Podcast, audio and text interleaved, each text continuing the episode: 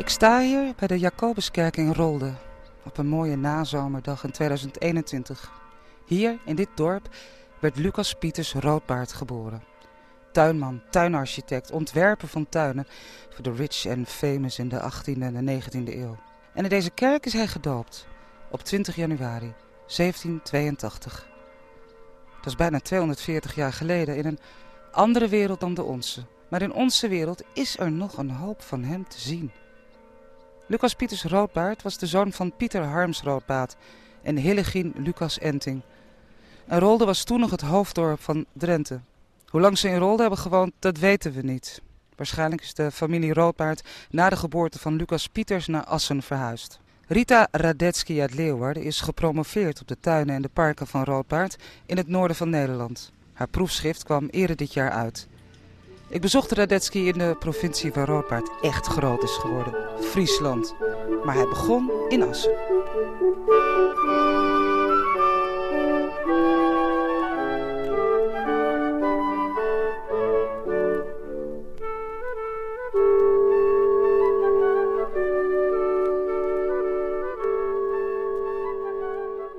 Dus hij is geboren in Rolden, niet zo ver van Assen.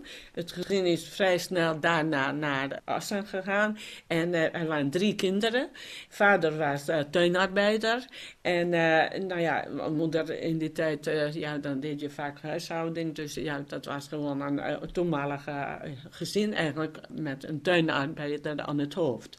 Zijn leven begint in feite in Drenthe, in Assen. En dat betekent ook dat hij daar zijn jeugd uh, doorbrengt. En in die tijd is Assen ook eigenlijk in ontwikkeling. De vaart is uh, gegraven en daar komen allemaal uh, tuinen aan de zuidkant hoofdzakelijk. En die, worden, die, die liggen eigenlijk sommigen al in een formele stijl, andere moeten nog worden ingericht. Nou, en dan komt dus de landschapsstijl op. De landschapsstijl is een stijl die uit Engeland als mode naar Europa komt. En daarna komt het ook op het continent enorm in de mode. Het raakt enorm in de mode. Eh, op dat moment dat uh, Roodbaard dus opgroeit, dan is dus daar allerlei activiteiten zijn bezig. En dan heb ik uitgevonden waar hij precies woonde. Dat, hij woonde in een arbeidershuisje bij de familie van Walter Hofstede, een bekende Asser uh, bestuurder. En daarnaast was ook weer een tuin van zijn broer, uh, Jan. Broer Jan. En ja, Roodbaard groeide daar dus op. Die, zijn carrière eigenlijk begon klein. Hij, was bezig in de tuinen. Hij was een beetje ja, tuinknecht. Vader was tuinarbeider, hij was tuinknecht. Maar in die tuin ernaast, daar waren hoveniers die van elders kwamen met veel meer kennis. En waarschijnlijk heeft hij daarvan allerlei dingen opgepikt. En met die kennis kon hij wat. Hij, ging in Assen naar school.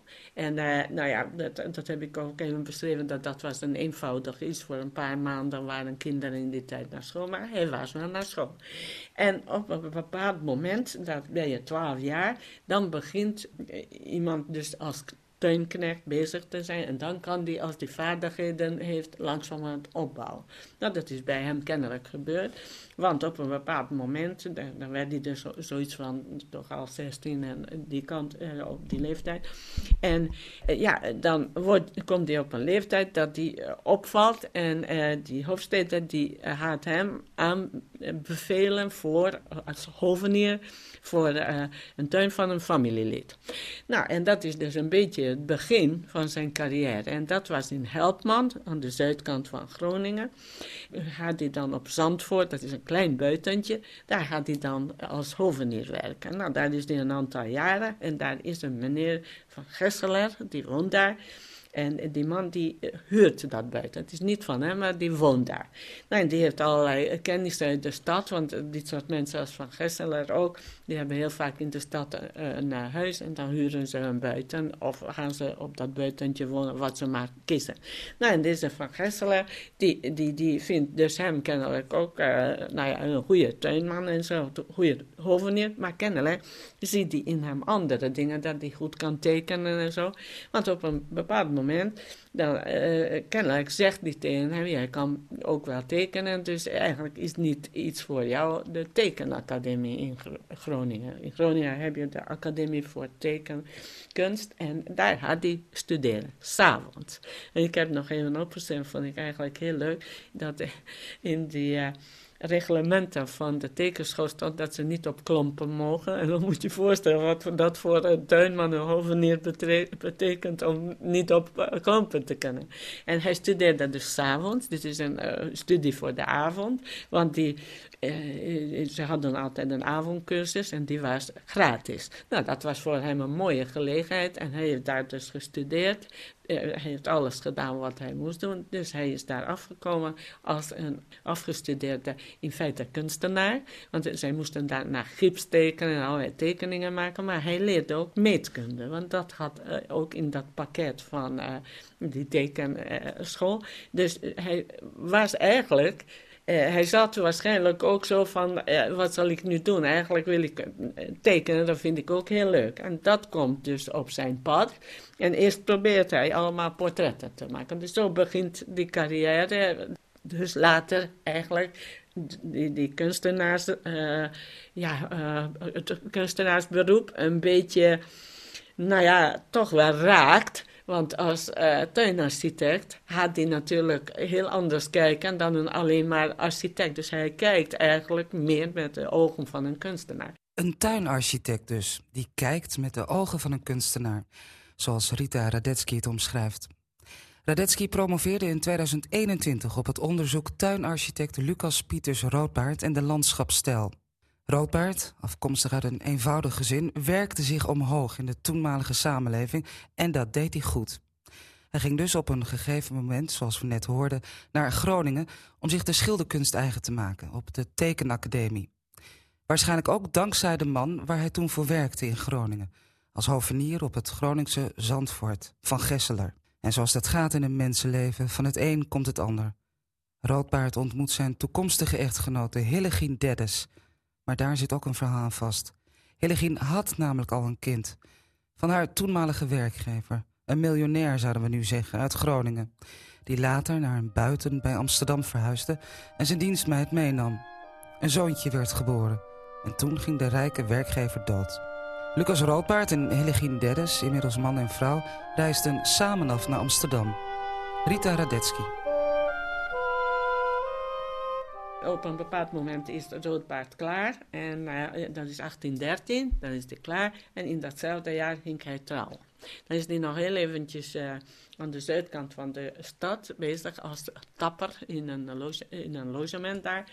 En, en, daar in de buurt woont dus zijn aanstaande vrouw. Ze gaan dus trouwen, maar daar zit een heel interessante kant achter. Want zijn vrouw, Hillegien, Dedders, die is dienstmeid geweest bij uh, de pussantrijke arts Van der Stegen. Uh, een Groninger arts die ooit in Indië door, uh, ja, daar was die arts en daar is hij heel rijk geworden. Hij woont in een van de mooiste, grootste huizen van de Boteringenstraat. Een rijke man die naar Amsterdam gaat. Daar uh, is hij ook heel erg belangrijk. Maar wat voor ons verhaal heel belangrijk is, dat hij aan Nieuwer uh, naar de rivier de Amstel, in Nieuwer Amstel, vlakbij Amsterdam, een heel mooi buitentje heeft gekocht, Stadwijk geheten. En daar is dus onze Hillegien Dedders dus dienstmeid geweest uit, dit, uh, deze situatie is iets heel moois uh, voortgekomen. Er is namelijk een jongetje uit die relatie gekomen. Dus die Van der Stegen is de vader van dat zoontje.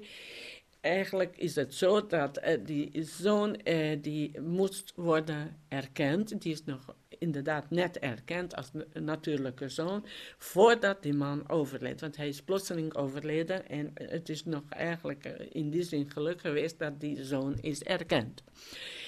Uh, er zijn meer kapers aan de kust voor de erfenis, want er is een uh, dochter geweest waarvan de twee kinderen zijn er, erfgenamen. En nog, er is nog een zoon van een andere vrouw van hem. En dan is deze jongen vanuit de relatie van Van der Stegen met Hillegin. Dus dat er moet iets gebeuren waarvoor die jongen, die moet eigenlijk een uh, toekomst eigenlijk worden opgebouwd. Dus er moet uit die erfenis een deel naar hem toe komen. Maar dat is niet zo eenvoudig en ze moeten eigenlijk samen nadat ze getrouwd zijn, moeten ze naar uh, de stad Amsterdam. En uh, daar, uh, ja, daar is de roodbaard dan met Hillegin. Dan wonen ze dus in de stad, want ze moeten via notaris allerlei dingen regelen. En uh, hij werd dus voogd voor die zoon, maar hij is ook dus kennelijk bezig geweest met notarissen en met alles. En, ik vermoed dat hij waarschijnlijk ook naar die buitenplaatsen is geweest. Misschien zelfs naar dat buiten van de stadwijk. Want ja, daar was uh, eigenlijk zijn vrouw vroeger. Dus waarschijnlijk heeft hij dat gezien, dan moet dat zo zijn. Maar dat vind je niet. Maar je kunt het meenemen in, zijn toekomst, als het ware. Nou, na een goed jaar, anderhalf jaar, gaan ze weer terug naar Groningen. En omdat het gelukt is om een erfenis eruit te halen van 7700 gulden, toen een mooi bedrag, kunnen ze dan in uh, Groningen een huis kopen. En ze kopen een huis op de hoek van uh, Oude Kijk in het Jatstraat en Broerplein. En dat is dus vlakbij het huidige academiegebouw, dus midden in het centrum. Nou, en daar wonen ze dan. En hij verhuurt de bovenverdieping aan zijn beste vriend van de academie. Hij begint daar weer in Groningen zich uh, nou ja, te ontwikkelen. Maar eerst maakt hij alleen maar portretten. Want ja, hij, hij probeert dat, maar het lukt niet. Eigenlijk kan hij niet van bestaan. Hij krijgt ook een gezinsuitbreiding. Hè. En de eerste zoon van Hillegin die overlijdt. Nou, dus dit gezin vormt zich dus als het ware nu helemaal nieuw. Het is nu Roodbaard en Hillegin dat, dat, dat gezin gaat verder. Nou, en op een bepaald moment dus zie je dat dat portret, uh, dat is niet voldoende. Dus hij gaat weer zich dus uh, op tuinen richten, maar dan als tuinarchitect. Dus dan gaat hij zich als tuinarchitect bezighouden met aanleg van tuinen. Hij uh, heeft waarschijnlijk nog iets bij Slochteren even aangelegd, bij een heel klein deel van die tuin daar, bij uh, Dat is waarschijnlijk een van zijn eerste werken, maar daarvan hebben we verder niks. Dus dat, is, dat kan je niet als allereerste werk wat echt bekend is zien, omdat daarvan alleen maar een heel klein maar vanaf 1824 zit hij in Leeuwarden en noemt zich architect van buitengoederen. Nou, en dat, eh, dat architect zijn van buitengoederen, dat geeft nu aan hoe zijn carrière verder loopt. En dan uh, heeft hij dus eigenlijk uh, veel geluk gehad, want in het begin van zijn leven hebben de Wouter Hofstede en Jan Hofstede hebben hem heel erg geholpen. Maar het betekent nog niet dat hij alleen maar in Friesland werkt, want hij blijft toch nog andere ontwerpen te maken, zowel in Groningen als in Drenthe.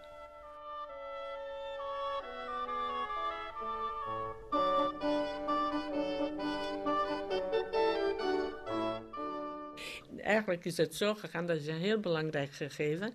Eerst heb je dus in Assen over de Hofsteders, hè, heel belangrijk. En daarna van Lier, hè, die, die dus uh, de Oostersingel uh, had. Hè.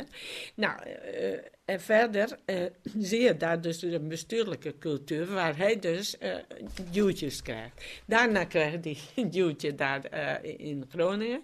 En daarna komt hij hier naartoe en hier krijgt hij dat ook.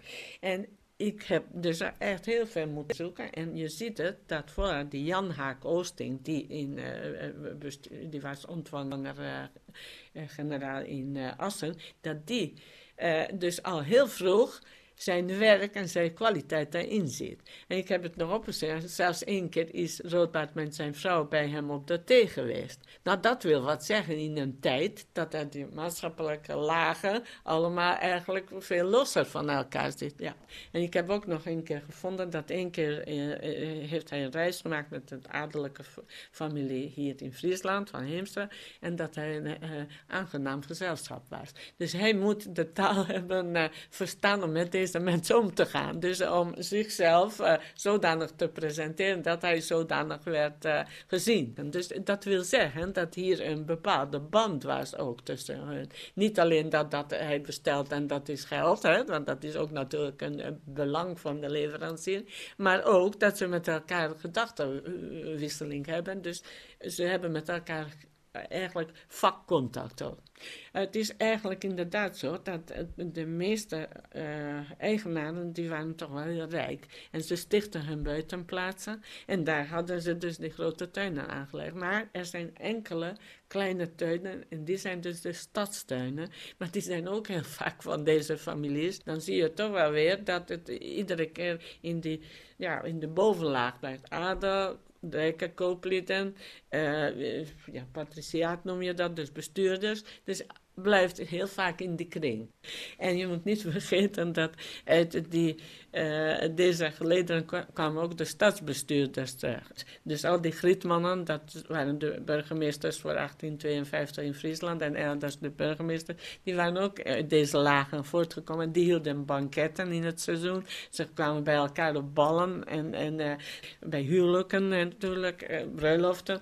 En dan, ja, dan zeiden ze natuurlijk, god, ik heb, ik heb mijn tuin de laatste tijd onderhanden laten nemen. Ja, in de nieuwe stijl. En ja, dan werd het misschien ook wel gezegd, nou ja, dat is iets leuks, kom maar even langs. Denk ik ook wel dat dat wel eens gebeurde. Maar je moet niet vergeten dat het verkeer toen toch wel heel langzaam ging en ingewikkeld.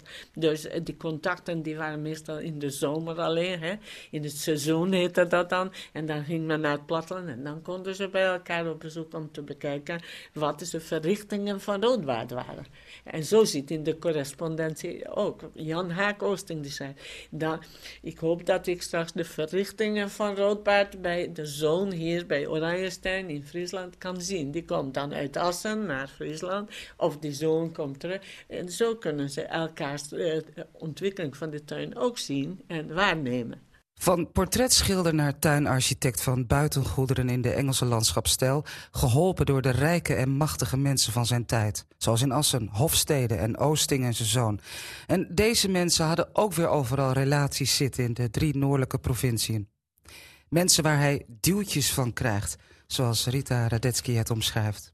Eigenlijk was Roodbaard veel meer dan alleen de tuinarchitect. Ga maar na, er komt bij zo'n aanleg heel wat kijken. Nog een keer Rita Radetzky, die Roodbaard naast tuinarchitect ook een manager noemt. Ja, het is eigenlijk heel interessant om dat te zien, wat zo'n tuinman allemaal moest doen. En een tuinarchitect al helemaal. Want die zit dan zowel in dat ontwerpproces en bij het uitvoeringsproces. En dat heb ik dus in dit boek een keer heel goed onder de loep willen nemen. Want daar, eh, heel vaak heb je losse flodders alleen maar. En heel weinig over dit soort zaken. Want ja, dat raakt in de vergetelheid. En dat waren heel gewone dingen dat die hier of daar was. Dat, dat zijn er niet al geen sporen van. Maar als je heel goed gaat zoeken en combineert alles bij elkaar, dan vind je toch wel bepaalde dingen uit. En bij roodbaard zijn er sporen daarvan. Dat bijvoorbeeld als die, eh, om een voorbeeld te noemen, uh, naar Jouren ging, dan verbleef die daar. Of toen die in Marsum bij uh, uh, Poptaslot of Heringastaten, dat is hier vlakbij de stad, als die daar werkte, dan ging die in de herberg van Marsum, ging die logeren. En dan ging die dus uh, de arbeiders elke dag aansturen van je moet nou dit doen, dat doen. En het was een heel bijzonder karwei, want hoe, uh, doe je, hoe leg je een tuin aan? Je bereidt het voor, dus graven, graven, graven. Daarna zet je de kronkelende slingerpaden zet je uit, of wat je allemaal wil. En daarna begin je te planten, Daar, dat bestel je, dat deed hij altijd bij een ander, want hij had geen hovenisbedrijf. Dat deed hij altijd via twee uh, Dat was een Wieber en Krins en de andere Bosgra. Deze twee waren steeds maar die dat uh, besteld hadden. En zo af en toe, dan ging die bij iemand anders. En wie was dat dan? Eén keer Zogger uit Haarland en een keer weer een ander heel belangrijk bedrijf daar vandaan je ziet het, dat hij moet alles regelen. Dus hij is daar de aanstuurder, dus hij is een soort manager. Hij managt die zaken. En dan moet hij voor eten zorgen, voor bier vooral. Want die arbeiders die moeten dus drinken en eten, die moeten in conditie zijn. Maar het is heel apart, want eigenlijk één of twee keer gaat hij alleen maar zelf die arbeiders uitzoeken. Dus waarschijnlijk liet hij dat door iemand doen. Hij uh, zei wel wat ze moesten doen. En hij, heel vaak, bijvoorbeeld bij opdrachten uh, van de stad, of dus van de overheid, dan werd dat altijd Er is maar een kleine uitzondering bij, de algemene begraafplaats. Maar goed, er zijn altijd uitzonderingen. Maar hij heeft dus, in dit geval maakt hij dus een schetsje, maakt hij een tekening, is die tuinarchitect. Daarna gaat hij dus al die mensen aansturen die het uit moeten voeren, zorgt ervoor dat het allemaal goed loopt en geeft ook adviezen als er iets niet goed gaat. Want daar heb ik ook allemaal uh, dus voorbeelden van gevonden, dat als er iets misging, dan moest hij dus bij zijn. Dus hij is niet alleen de ontwerper, maar op dat moment de manager van de werkzaamheden. Dus dat, dat is heel interessant dat te zien. En eh, wat hij dus plant, wat hij dus in schetsjes heeft uh, dus aangegeven dat het zo moest, dat die, schetsjes zijn heel vaak weg. Er zijn maar een paar schetsjes van hem in verhouding. Maar uh, wat hij dus eerst moet bedenken, die, dat, dat gaat hij dus op schetsje vastzetten en dat geeft hij dus voor ogen en dat geeft hij dus aan aan die arbeiders wat die moeten doen. Je hoorde Rita Radetsky. Haar boek heet Tuinarchitect Lucas Pieters Roodbaard 1782-1851 en de landschapsstijl en is uitgegeven door Noordboek. Roodbaard zelf staat er niet in, want van hem is geen enkel portret bekend, helaas. Wie weet ligt het nog ergens op een zolder of in een archief verborgen. In de volgende aflevering van deze podcast over Roodbaard... meer over het groene erfgoed van de tuinarchitect... die 240 jaar geleden werd geboren in Rolde... maar wiens werk nog steeds te zien is. Ook in Drenthe. En we gaan er naartoe. De podcasts van Drenthe Toen zijn te vinden in de diverse podcast-apps. Vond je het leuk? Geef ons dan een sterretje en laat je beoordeling achter. Bedankt.